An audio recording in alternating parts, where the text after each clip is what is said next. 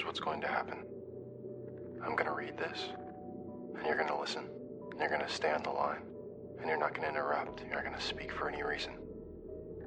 Some of this you know. I'm going to start at the top of the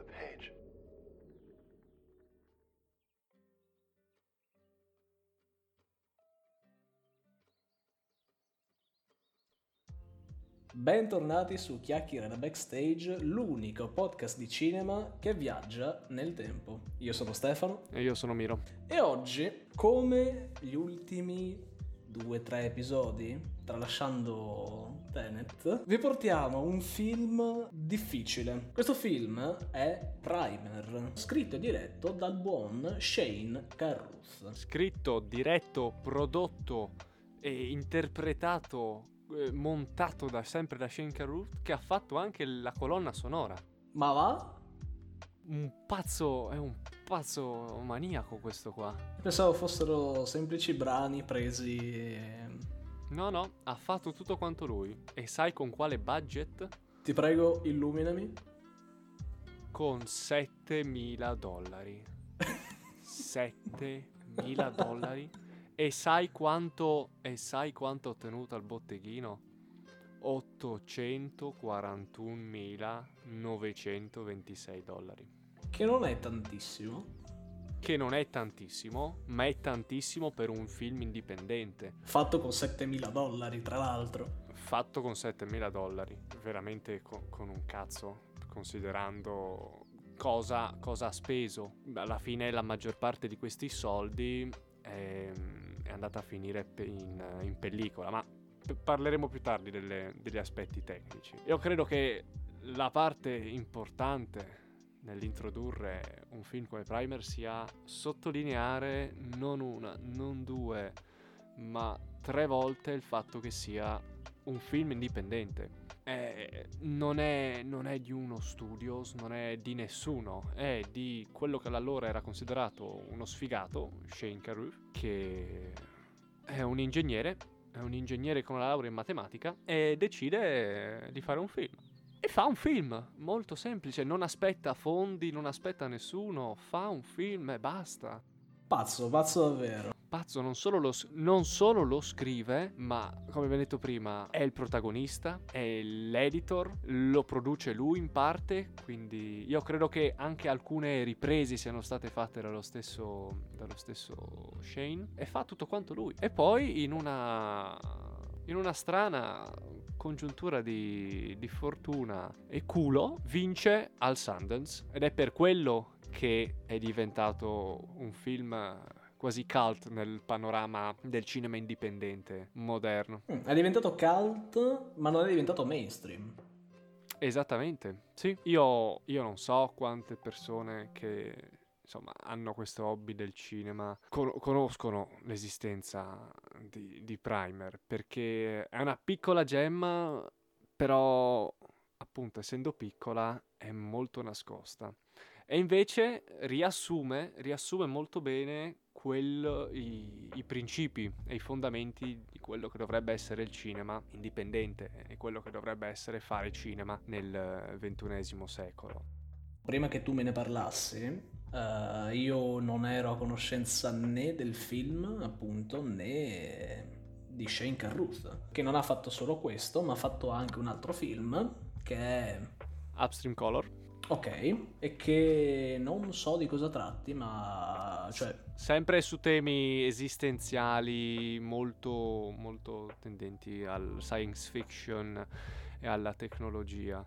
È un po' meno complesso di Primer e adesso fra un po' parleremo dell'intrinseca complessità di Primer, però è- rimane particolare, lo vedi che c'ha, c'ha la firma di Shane sopra. Si, si distingue, si distingue immediatamente da tutti quanti gli altri film, indipendenti o no, che vanno a trattare di temi del campo semantico della science fiction. E sfortunatamente un altro suo progetto non è partito perché allora, non aveva titolo quest'ultimo progetto, ma doveva essere un qualcosa di grosso insieme agli studios, appunto. Una volta che arrivano gli studios, eh, sai, iniziano i casini, ovviamente. E Shane, che non guarda in faccia a nessuno, ha detto se non ho la mia libertà creativa, questo film non sa da fare. Perché li volevano mettere dentro attori raccomandati, volevano mettere dentro gente, sempre così, amici di amici. Ehm, e non è il primo, non è il primo Carruth a subire questa, questa sorte, ecco, questa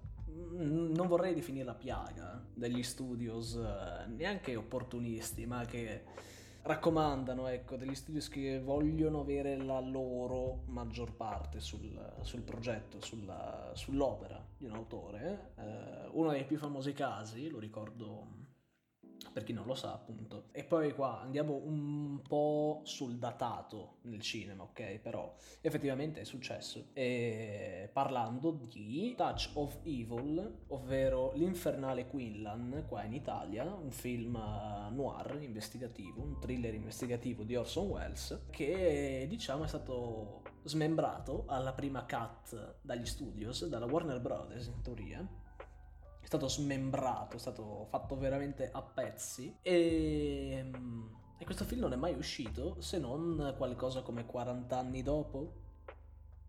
Cioè è uscita la prima cut 40 anni dopo, proprio la visione di Wells, un po' revisionata dallo studio, ma è uscita dopo. Contando che poi Wells poi è fuggito quasi esiliato in Europa, non ha avuto contatti con Hollywood per vent'anni e poi insomma è successo quel che è successo. Cazzo, non, non, non lo sapevo questa. Non lo sapevo. Eh sì, sì. Ma ti dico, l'ho visto, of Evil è, è, un, gran, è, un, è un, gran, un, gran, giallo, un gran giallo. C'è pure mh, come protagonista c'è Charlton Heston, uh, che come ricordi, um, cioè se, se ricordi, è stato presidente dell'NRA, ovvero l'Associazione Nazionale delle Armi americana. E, e quindi sì, diciamo che Charlton Heston eh, faceva, in teoria interpretava un messicano nel film. È stata una scelta degli studios. Poi, insomma, mm, questa faccenda di Touch of Evil viene esplorata proprio per un brevissimo frangente in un film di Barton su Ed Wood. Eh, che è considerato uno dei, dei, peggiori registi di tutta la storia, se non il peggior regista di tutta la storia. In questo film di Barton, Ed Wood parla con uh, Orson Welles in questa sorta di piano metafisico di un sogno e Orson Welles è interpretato da Vincent Donofrio che ha fatto Palla di Lardo in Full Metal Jacket. E gli dice appunto di questa cosa che gli studios uh, stanno cercando di modificargli il film e vogliono mettere Charlton Heston a fare un messicano. Quindi chiusa questa parentesi tutto per dire è una cosa molto comune il fatto che gli studios cerchino di prendere controllo di un film. Sì per ragioni di correttezza politica correttezza non è correttezza, è semplicemente un'ombra che sta sul, sull'agire creativo di un sacco di persone che vorrebbero solo fare proprio, la propria arte e si vedono si trovano in queste situazioni scomode con degli studios che approfittano di di questi attori emergenti, di questi registi emergenti, di questi direttori della fotografia emergenti, di tutti quanti questi tecnici o artisti che vorrebbero solo farsi vedere in giro, avere un pubblico un pochino più grande e chi ti dà il pubblico più grande? Ovviamente lo studios, perché gli studios perché hanno, hanno gli skate. Alla fine si torna sempre lì e ci sta, ormai quella che è diventata un'industria, l'industria del cinema, per fare un film hai bisogno di un sacco di persone. Per esempio, eh, in Avengers Endgame, così per citare un film che più o meno tutti quanti hanno visto, hai i, ehm, i titoli di coda, la, hai la lunghezza dei titoli di coda che è quasi interamente è sovrastata da tutti quanti i nomi degli artisti, scusa, degli artisti digita- digitali, ovvero quelli della post-produzione. Credo che abbiano battuto un record come film con i titoli di coda più lunghi in assoluto, però di questo non sono sicuro, però sono certo che hanno la sequenza dei titoli per i tizi della post-produzione che è nettamente più lunga di un qualsiasi film, perché hai bisogno delle persone che ti fanno gli effetti speciali, che anche lì è immensa la suddivisione del lavoro. Poi per ogni attore hai bisogno del truccatore e della truccatrice, hai bisogno di quello che gli fa da assistente, hai bisogno di quell'altro che vede le luci, hai bisogno degli assistenti per quelli che vedono le luci, hai bisogno degli assistenti per le macchine cinematografiche, hai bisogno di hai bisogno anche per esempio dei, degli avvocati hai bisogno degli avvocati per, per prendere i diritti per le canzoni, hai bisogno degli avvocati per garantire che sì, che i contratti siano onesti, hai bisogno di un sacco di cose. Un film, quando viene fatto un film, soprattutto film molto, molto impegnativi, eh, sono come delle piccole aziende che partono il giorno della preproduzione e finiscono quando il film viene rilasciato. Però dall'altra parte è bello vedere che, sebbene sia un film del 2004, Primer rimane un, un faro per uh, tutta quanta quella parte un po' nascosta che è il cinema indipendente, ovvero il cinema che non viene fatto ad Hollywood, il cinema che non dipende dagli studios, un cinema che mm,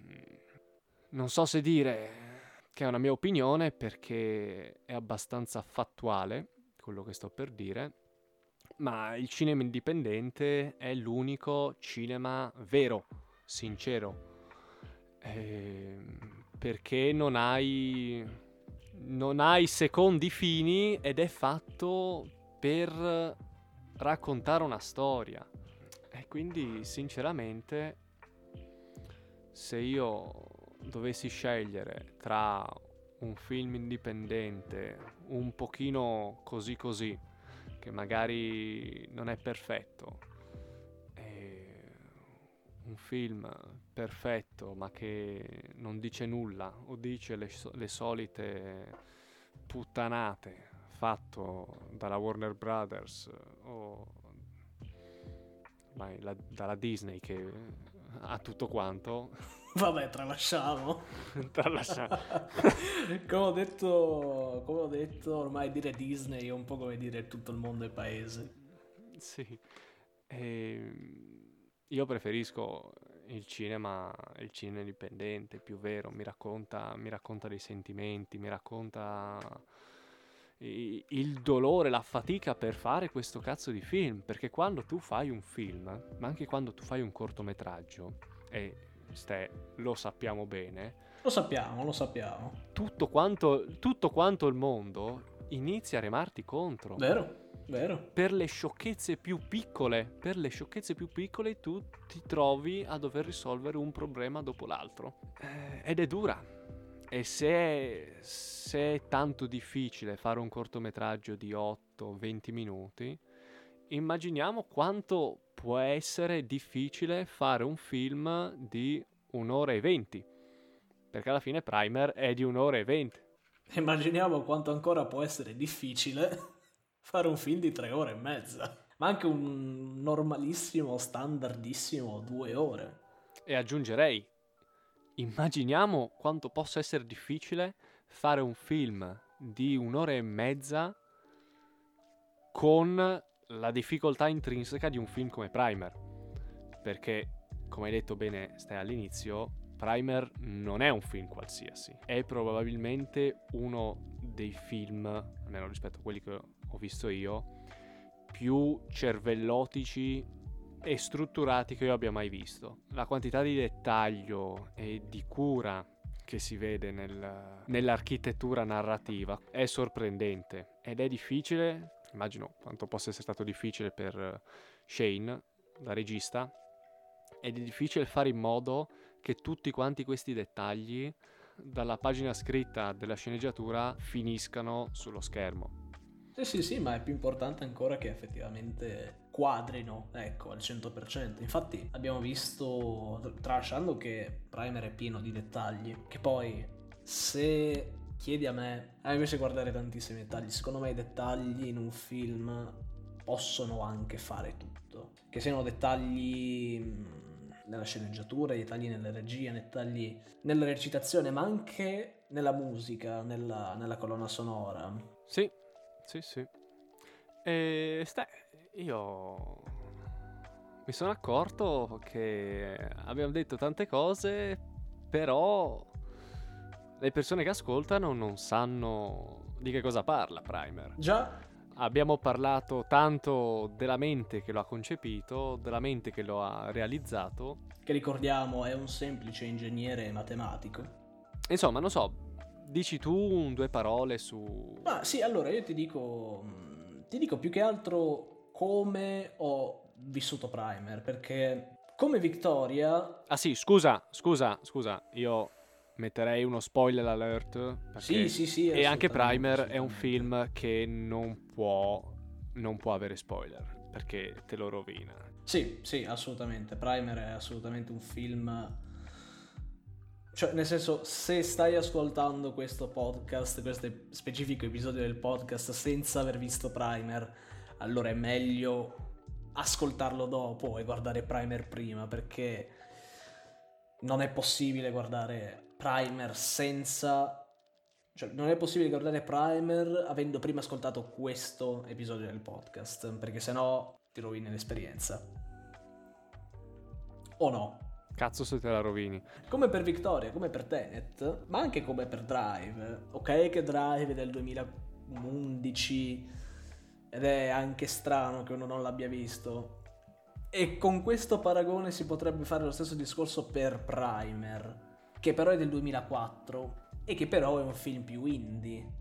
Dove, dove qualcuno che non sia almeno o appassionato veramente tanto, che proprio sia andato a scavare nel genere sci-fi, dopo magari aver visto anche Tenet, conosca l'esistenza di Primer. Quindi il discorso è attenzione agli spoiler, perché veramente fanno male per Primer questi spoiler. Quindi guardatevi prima Primer, ascoltate poi questo episodio così vediamo di capirne qualcosa assieme. Ti parlo della mia, della mia esperienza, eh, della mia esperienza Primer.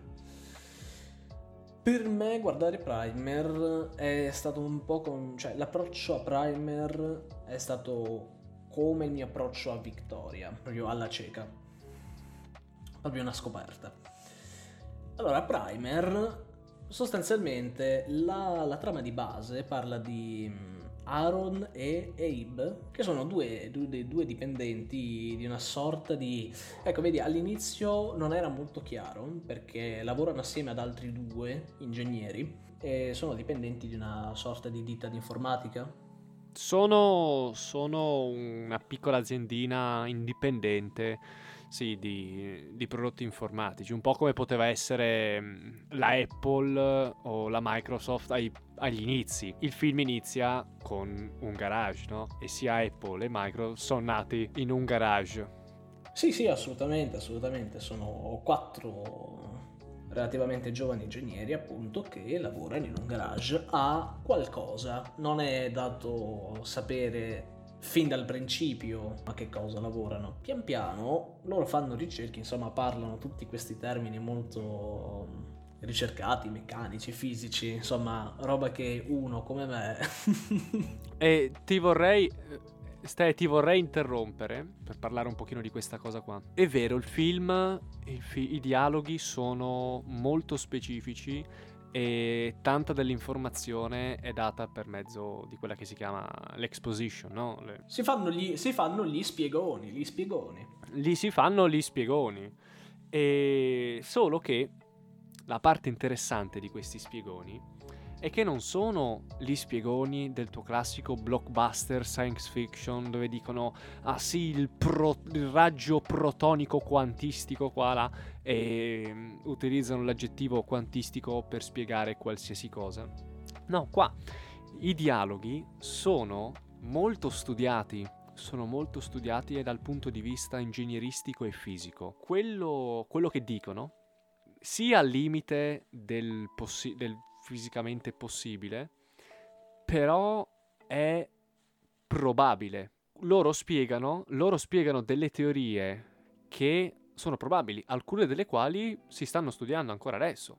E chi può spiegarlo, ti dico, chi può spiegarlo meglio di uno che ne sa di ingegneria e di matematica, che appunto ha scritto lo script, Shane Carruth. Capisci? Shane Carruth è poliedrico, nel senso, partendo dalla semplice base di ingegneria e matematica, crea una storia sul viaggio nel tempo e poi insomma compone, monta, fa tutto. Poi è poliedrico Shane Carruth. E questa sua impostazione matematico-scientifica la si vede molto anche nella costruzione della narrazione. Il, il film, proprio perché tratta di viaggi nel tempo, è complicato c'è gente che va avanti nel tempo, c'è gente che va dietro nel tempo, però tutto quanto è logicamente coerente, nel senso io l'ho visto un paio di volte, già dalla seconda volta c'è stato il momento, ma quindi lui ha fatto questo e quindi fin dall'inizio quest'altro. Esatto, c'è sempre nei, momen- nei, nei, nei film che hanno quel minimo di studiato, poi ci sono anche quelli che vanno nel complesso, ma riescono comunque a tenerlo capibile. Alla prima visione del film può non risultare tutto completamente chiaro, ma man mano che lo si guarda, una, due, tre, quattro, eccetera, volte, si iniziano a captare quei vari quei vari hint, quei vari dettagli. Eh, immagino per te, perché io l'ho visto, ahimè, eh, solo una volta e poi sono andato a cercarmi tutte le, le spiegazioni, le, le, le, timeline di come tornano indietro entrambi.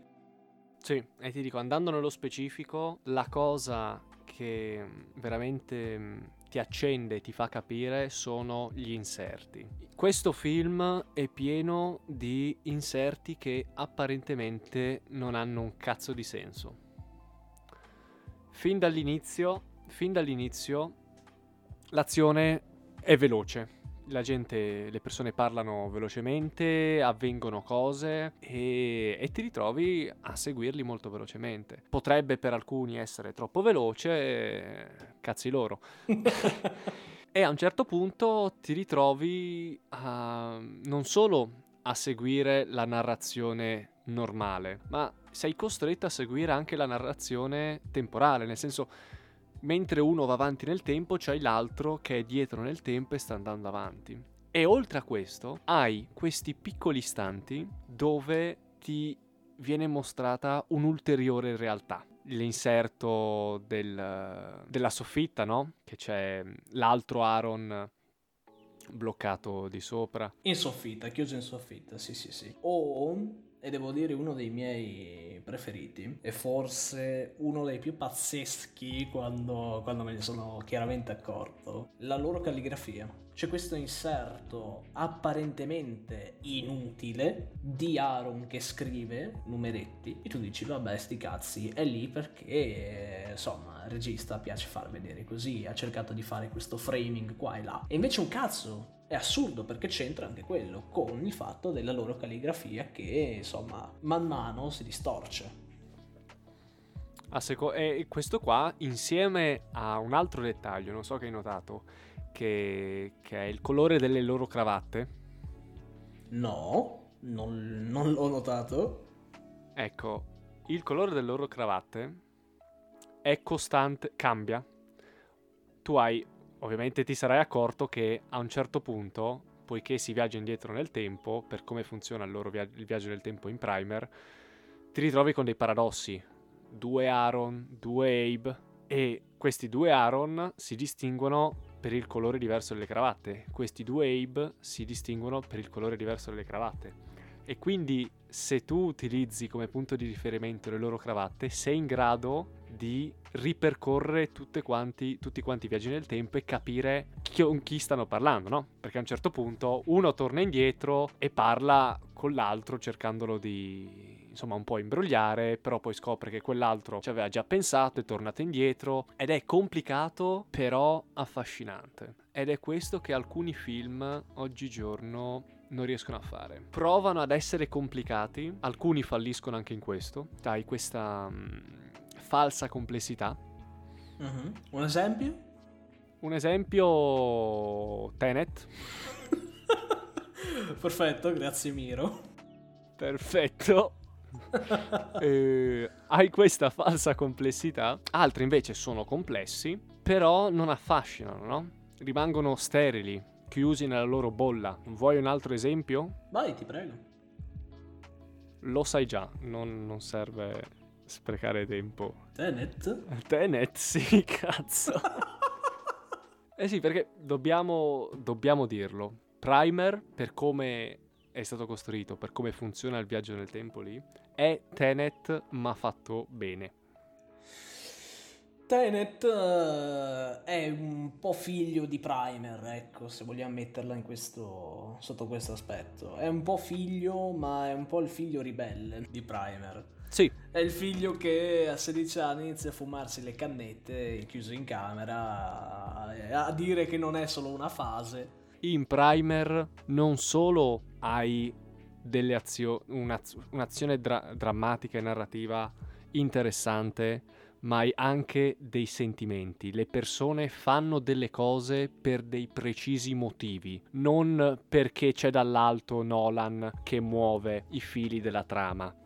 Quello che volevo dire è che poiché l'azione è comandata dai personaggi e poiché hai un concetto difficile come il viaggio nel tempo, poi considerando anche che è spiegato in maniera che è un viaggio nel tempo particolare, non è il tuo entro entro in, tempo, in un tempo X e esco in un tempo Y, no, è un pochino più complicato. Ti ritrovi con una traccia narrativa complessissima, appunto perché sono i personaggi, i personaggi sono complessi, fanno azioni complesse.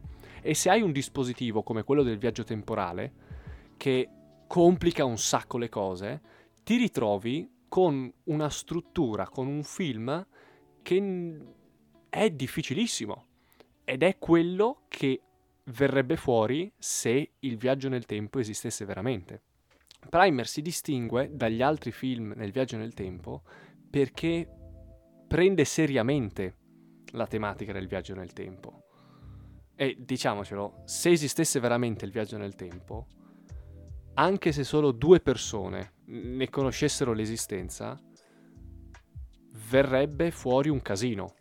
Però per come presenta Primer il viaggio nel tempo, ti sembra quasi, quasi come se fosse una cosa reale, come se fosse un fenomeno, cazzo, funziona, si può fare, perché porta con sé tutta quanta questa descrizione dettagliata che è classica di, di un matematico, di, uno, di, una persona scientifica, di, di, un uomo di scienza, un ingegnere che, ricordiamolo, Schenker Root è un matematico ingegnere. E quindi conosce conosce l'intensità di dettagli che serve per, per dimostrare, ma anche per solo far sembrare vero un fenomeno, un, un qualcosa, no? Ed è questo un altro, un altro aspetto molto particolare di Primer questa sua capacità di sì essere complesso, ma di comunicare la sua complessità spacciandola quasi come se fosse reale, no? Però è chiaro, tutta quanta questa, tutte quante queste informazioni non le, puoi, non le puoi ottenere con solo una visione. E infatti lo stesso Schenker Root vuole che tu lo veda più volte. Ecco, magari tragga anche le tue conclusioni, perché il film con tutti quanti i suoi paradossi temporali, perché alla fine tratta di quello, lascia, lascia molto aperta la questione, ma la scena della festa è esistita veramente oppure è stata rimossa dalla linea temporale? E se è esistita veramente, come è andata? La scena della festa, parliamone, Ste, è, mm, è un punto chiave della narrazione, però non so se ti sei accorto, è abbastanza distaccata da tutto il resto. Se dovessi cercare proprio un aggettivo così, direi quasi eterea. Cioè è lì, è, è lì. C'è non c'è, è un vedo non vedo. È un semplice chissà. La scena della festa, allora io sono arrivato a un certo punto di, di primer, eh, in teoria prima che um, Abe resetti tutto e uccida se stesso e quindi parli di nuovo a Aaron e svenga. Quindi prima che scoprano, cioè prima che inizino a scoprire il fatto che ogni conversazione è registrata e che hanno circa quei tre secondi di vantaggio sulla conversazione, eh, su, su ogni conversazione perché chiaramente la prima volta che viene fatto vedere il fatto che Aaron ha iniziato a registrare le conversazioni la conversazione che lui ha con Will, quello che gioca, sì, che sta giocando lì a basket eh, sul campo, l'outcome non è lo stesso. L'input sì, ma l'output no. Cioè, ci sono quelle quattro frasi che portano la conversazione a quel punto, ma una certa azione devia il tutto e la porta ad un altro. Quindi c'è, questa, c'è anche questa cosa di, di infinite possibilità. Ma ti dicevo, cioè in un punto prima di lì e dopo che Uh, hai presente quando mm, cara, la moglie si lamenta del fatto che ci sono rumori in soffitta, cazzate varie, e mm, quando parlano appunto di cosa faresti se avessi soldi qua, là, su, giù. Ecco, in un punto compreso tra lì e quello che ti ho detto del campo da basket, eccetera, ha iniziato a farmi male la testa. Ho detto, ok, non ci sto capendo un cazzo. ho detto, qua, qua, qua, qua, c'è qualcosa che non va. Quindi, questo mindset è rimasto per un buon, una buona mezz'ora. E quella mezz'ora era compresa la scena della festa. Quindi, effettivamente, poi a posteriori, eh, avendo visto qua la spiegazione, eccetera, effettivamente la scena della festa, come ti ho detto, è un gran chissà Ehm, è come se, la, immaginando la narrazione come un filo, tu arrivi con, con questo nastro fino alla scena della festa e poi qualcuno taglia ambo, ambo e ti ritrovi con questo puntino separato rispetto, rispetto al resto. E sì, è particolare. Io, tipo, avendolo visto, anche se l'ho visto più volte, non ho ancora capito che cazzo c'entra il, il signor Granger. Ah, il buon Thomas Granger, che tra l'altro è il padre di... Di, di Rachel Granger. Eh, ti dico, secondo me Thomas Granger è forse una di quelle variabili quasi più instabile, cioè è un... Uh, forse più della festa è un gran punto di domanda. Cioè se la festa è un chissà, Thomas Granger è un... Uh, boh. Perché per come lo viene presentato nel film, pare che a un certo punto questo Thomas Granger sia tornato indietro nel tempo. E che cazzo ci fa lì? Che cazzo ci fa lì? Guarda, se... Perché eh, se non sbaglio è nella scena in cui mm, eh, sia Aaron Cabe sono in macchina, chiamano Thomas Granger mentre Thomas Granger li sta seguendo, comunque inconscio da qualche parte se non sbaglio. Mettendola così, secondo me, e ti dico, ci ho capito poco e niente, l'ho visto solo una volta, cioè ho afferrato bene quello che diciamo, circola come storia in primer. Ma ti faccio proprio questa cosa molto azzardata.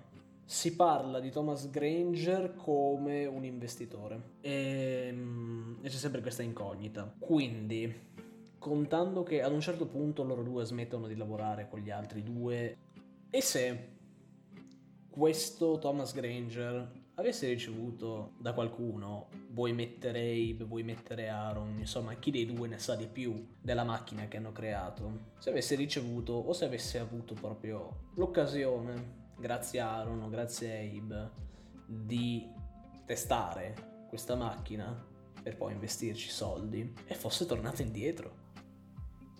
Eh però c'è un problema, c'è un problema Ste, perché la macchina per poterti mandare indietro nel tempo deve essere prima accesa al punto dove tu dopo uscirai, no?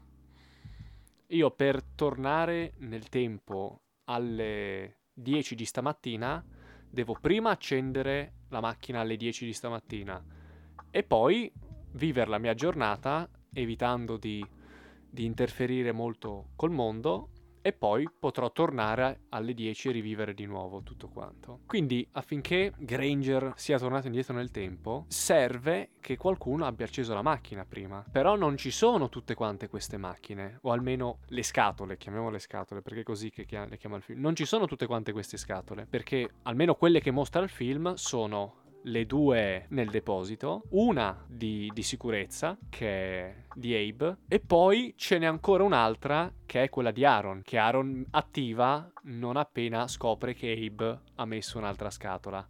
E sono quattro, considerando che durante quel momento lì, credo che avvenga subito dopo la festa. Avviene subito dopo la festa? Ehm... in teoria prima. Mm. Insomma, lì siamo ancora in quel giorno dove tutte quante le scatole sono attive, perché c'è qualcuno che sta tornando indietro nel tempo. Quindi o Thomas Granger era lì da chissà quanto tempo, da quando la prima scatola è stata attivata, oppure, oppure ci deve essere un'altra scatola. Vero. E qui, e qui, insomma, cioè, chi siamo noi per dirlo? Chi siamo noi per dirlo? E questo è solo un esempio, ci sono tante altre situazioni in questo film che sembrano essere un po' come un sudoku. Devi cercare di mettere tutti quanti i pezzi a posto però devi rispettare un sacco di un sacco di piccole regole un sacco di piccole regolette ed è interessante mi pare quasi come se Shane con Primer ci stia proponendo un uh, non lo vorrei chiamare problema di matematica però uno uno di quei di quegli esercizi di matematica ricreativa una, una di quelle piccole sciocchezze per i matematici, ma per noi comuni mortali, robe difficilissime, uno di quei piccoli problemini che fai così. Io vorrei vedere Primer utilizzato come problema di matematica alle elementari. sì. Allora, Sabe e Aaron hanno due macchine del tempo condivise, ma ne hanno un'altra a testa che possono utilizzare per tornare ancora prima di tutto e resettare tutto il tempo. Come ha fatto, Toma- come ha fatto Thomas Granger ad arrivare prima della festa? Comunque sì, effettivamente è questa sorta di piccola scatola quasi enigmatica che, eh, che Carruth propone, perché ci sono le cose che si riescono a capire, ok? Ci sono le cose che riesci ad afferrare. Sono altre magari che devi andarti a cercare o devi trovare tu rivedendolo. Però ci sono queste grandi incognite che secondo me forse anche solo Carruth riesce a spiegare veramente. O semplicemente l'ha buttata lì e ha detto mm, questa cosa qua non so come risolverla, lasciamola come grande mistero. Però da un ingegnere e un matematico ti dico non, non mi aspetto questo atteggiamento. Specie in un film, specie in un film così studiato comunque.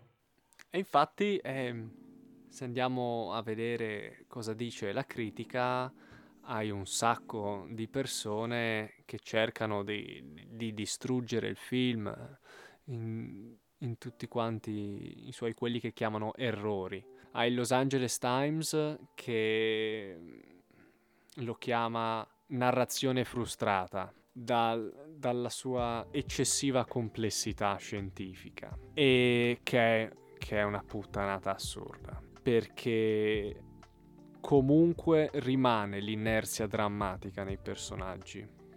Per quanto c'è gente che sta andando indietro nel tempo, c'è gente che sta andando avanti nel tempo, c'è gente che sparisce, gente che ricompare, tu rimani con Aaron, Abe e con gli altri personaggi. Magari non è la caratterizzazione più profonda che sia stata mai proposta, però... Ma io ti dico, sai, effettivamente come caratterizzazione dei personaggi, come studio dei personaggi, che sai, che è una cosa alla quale io tengo estremamente, e chi ha sentito Tenet, l'episodio su Tenet, lo sa, e, ma anche quello su Victoria, perché sono comunque cose molto collegate, come vi ho detto prima, questo filo rosso che, che collega Tenet, Victoria e Primer. Effettivamente Abe e Aaron, e secondo me questa è stata una grande, una grande giocata da parte di Carruth, anche perché secondo me è la cosa più comune alla quale si pensa, cioè se tu avessi la possibilità di viaggiare veramente nel tempo, proveresti a A salvare il mondo o B arricchirti in maniera estremamente schifosa. E Carruth ha effettivamente scelto la B perché la persona comune. Se potesse viaggiare nel tempo, penserebbe a quello. Anche tra l'altro, viene un esempio lampante, eh, forse anche quello più classico, Ritorno al futuro, Biff torna indietro con l'almanacco, lo dà al se stesso giovane e se stesso giovane si arricchisce, capisci? La base via- dei viaggi nel tempo è arricchirsi.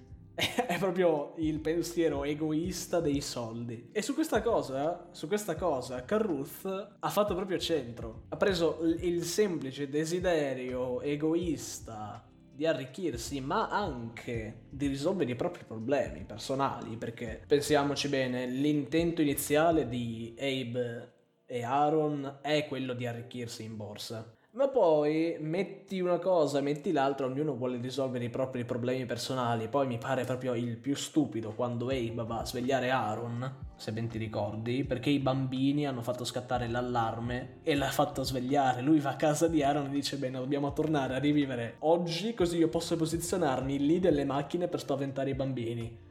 Cioè, capisci? Il, il- semplice desiderio egoista di un uomo di spaventare dei bambini che gli hanno rovinato il sonno. Molto semplice, molto egoista. E ti dico questo. Ah, che tra l'altro questa cosa porta al fatto del paradosso di Granger. Però ti dico, quello, quello è la base. Sì, non- probabilmente non è la caratterizzazione dei personaggi più profonda di sempre. Però Carruth l'ha studiata, cioè ha preso il desiderio base comune di entrambi di arricchirsi in borsa e poi l'ha diviso con quello di entrambi individualmente di risolvere i loro problemi, vedi uno con la festa, vedi l'altro con i bambini, eccetera, eccetera. Quindi c'è stato effettivamente uno studio dei personaggi e questa cosa apprezzo molto. E quindi sì, il Los Angeles Times eh, non ha capito un cazzo. Non ha capito un cazzo. Sì, ma appunto, cioè, Anche The Hollywood Reporter chiama, chiama Primer un marasma di... qua lo, lo- lo chiama technical jargon. E, mm, non, so come, non so come tradurre jargon in italiano. eh, penso che Marasma sia abbastanza... Sì, un, un marasma di, di tecnica e congetture scientifiche. Parole, parole dure, parole dure di una testata giornalistica veramente strana. E anche questa qua, è, per usare un termine formale e scientifico, è una puttanata questo che dicono. Già. Perché- già, perché... Perché? Perché? Perché per quanto ci siano tante congetture appunto scientifiche, ci sia tanto lavoro di testa, e il cazzo è necessario. È necessario. Questo qua è un film che richiede una partecipazione attiva. Non è la tua commedia spicciola, non è il tuo blockbuster, non è il tuo film di polizia dove la classica americanata, no? E quindi questi qua dell'Hollywood Reporter non hanno capito niente perché volevano che la trama, i personaggi, i concetti gli venissero tutti quanti serviti su un piatto d'argento. E invece no, Primer è un film che richiede fatica. Ri- ti ripeto, ritengo che sia molto forte l'immagine del Sudoku. Oppure un'altra che mi viene in testa potrebbe essere una partita di scacchi. E no, ti dico, stavo cercando cosa, cosa da dire l'Hollywood Reporter a proposito di Tenet. Così per sparare sulla Croce Rossa. Sì, sì, sì, no, ma giusto per, sai. Ah, ecco, cosa dice l'Hollywood Reporter su Tenet? Nel suo complesso è un film facile da ammirare, soprattutto perché è ricco di audacia e originalità, ma quasi impossibile da amare, visto che manca una certa umanità. E sebbene sull'ultimo punto io concordi con l'Hollywood Reporter perché di umano Tenet ha ben poco, sulla prima parte, come si dice nella comicità, la regola dei tre è una gran puttanata. sì. è una gran puttanata. Ma che cazzo dici? Audace e originale? Audace. Eh sì. Audace? Ma non potevano trovare un'altra parola? Cioè, cazzo, se devi, se devi mentire, menti in un modo che non sia troppo evidente. Le bugie vanno dette bene. Hollywood Reporter. Stiamo parlando proprio a te.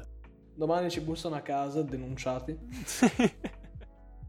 tanto, tanto di cappello a Shane e a quei due o tre stronzi che ha chiamato per fare il film.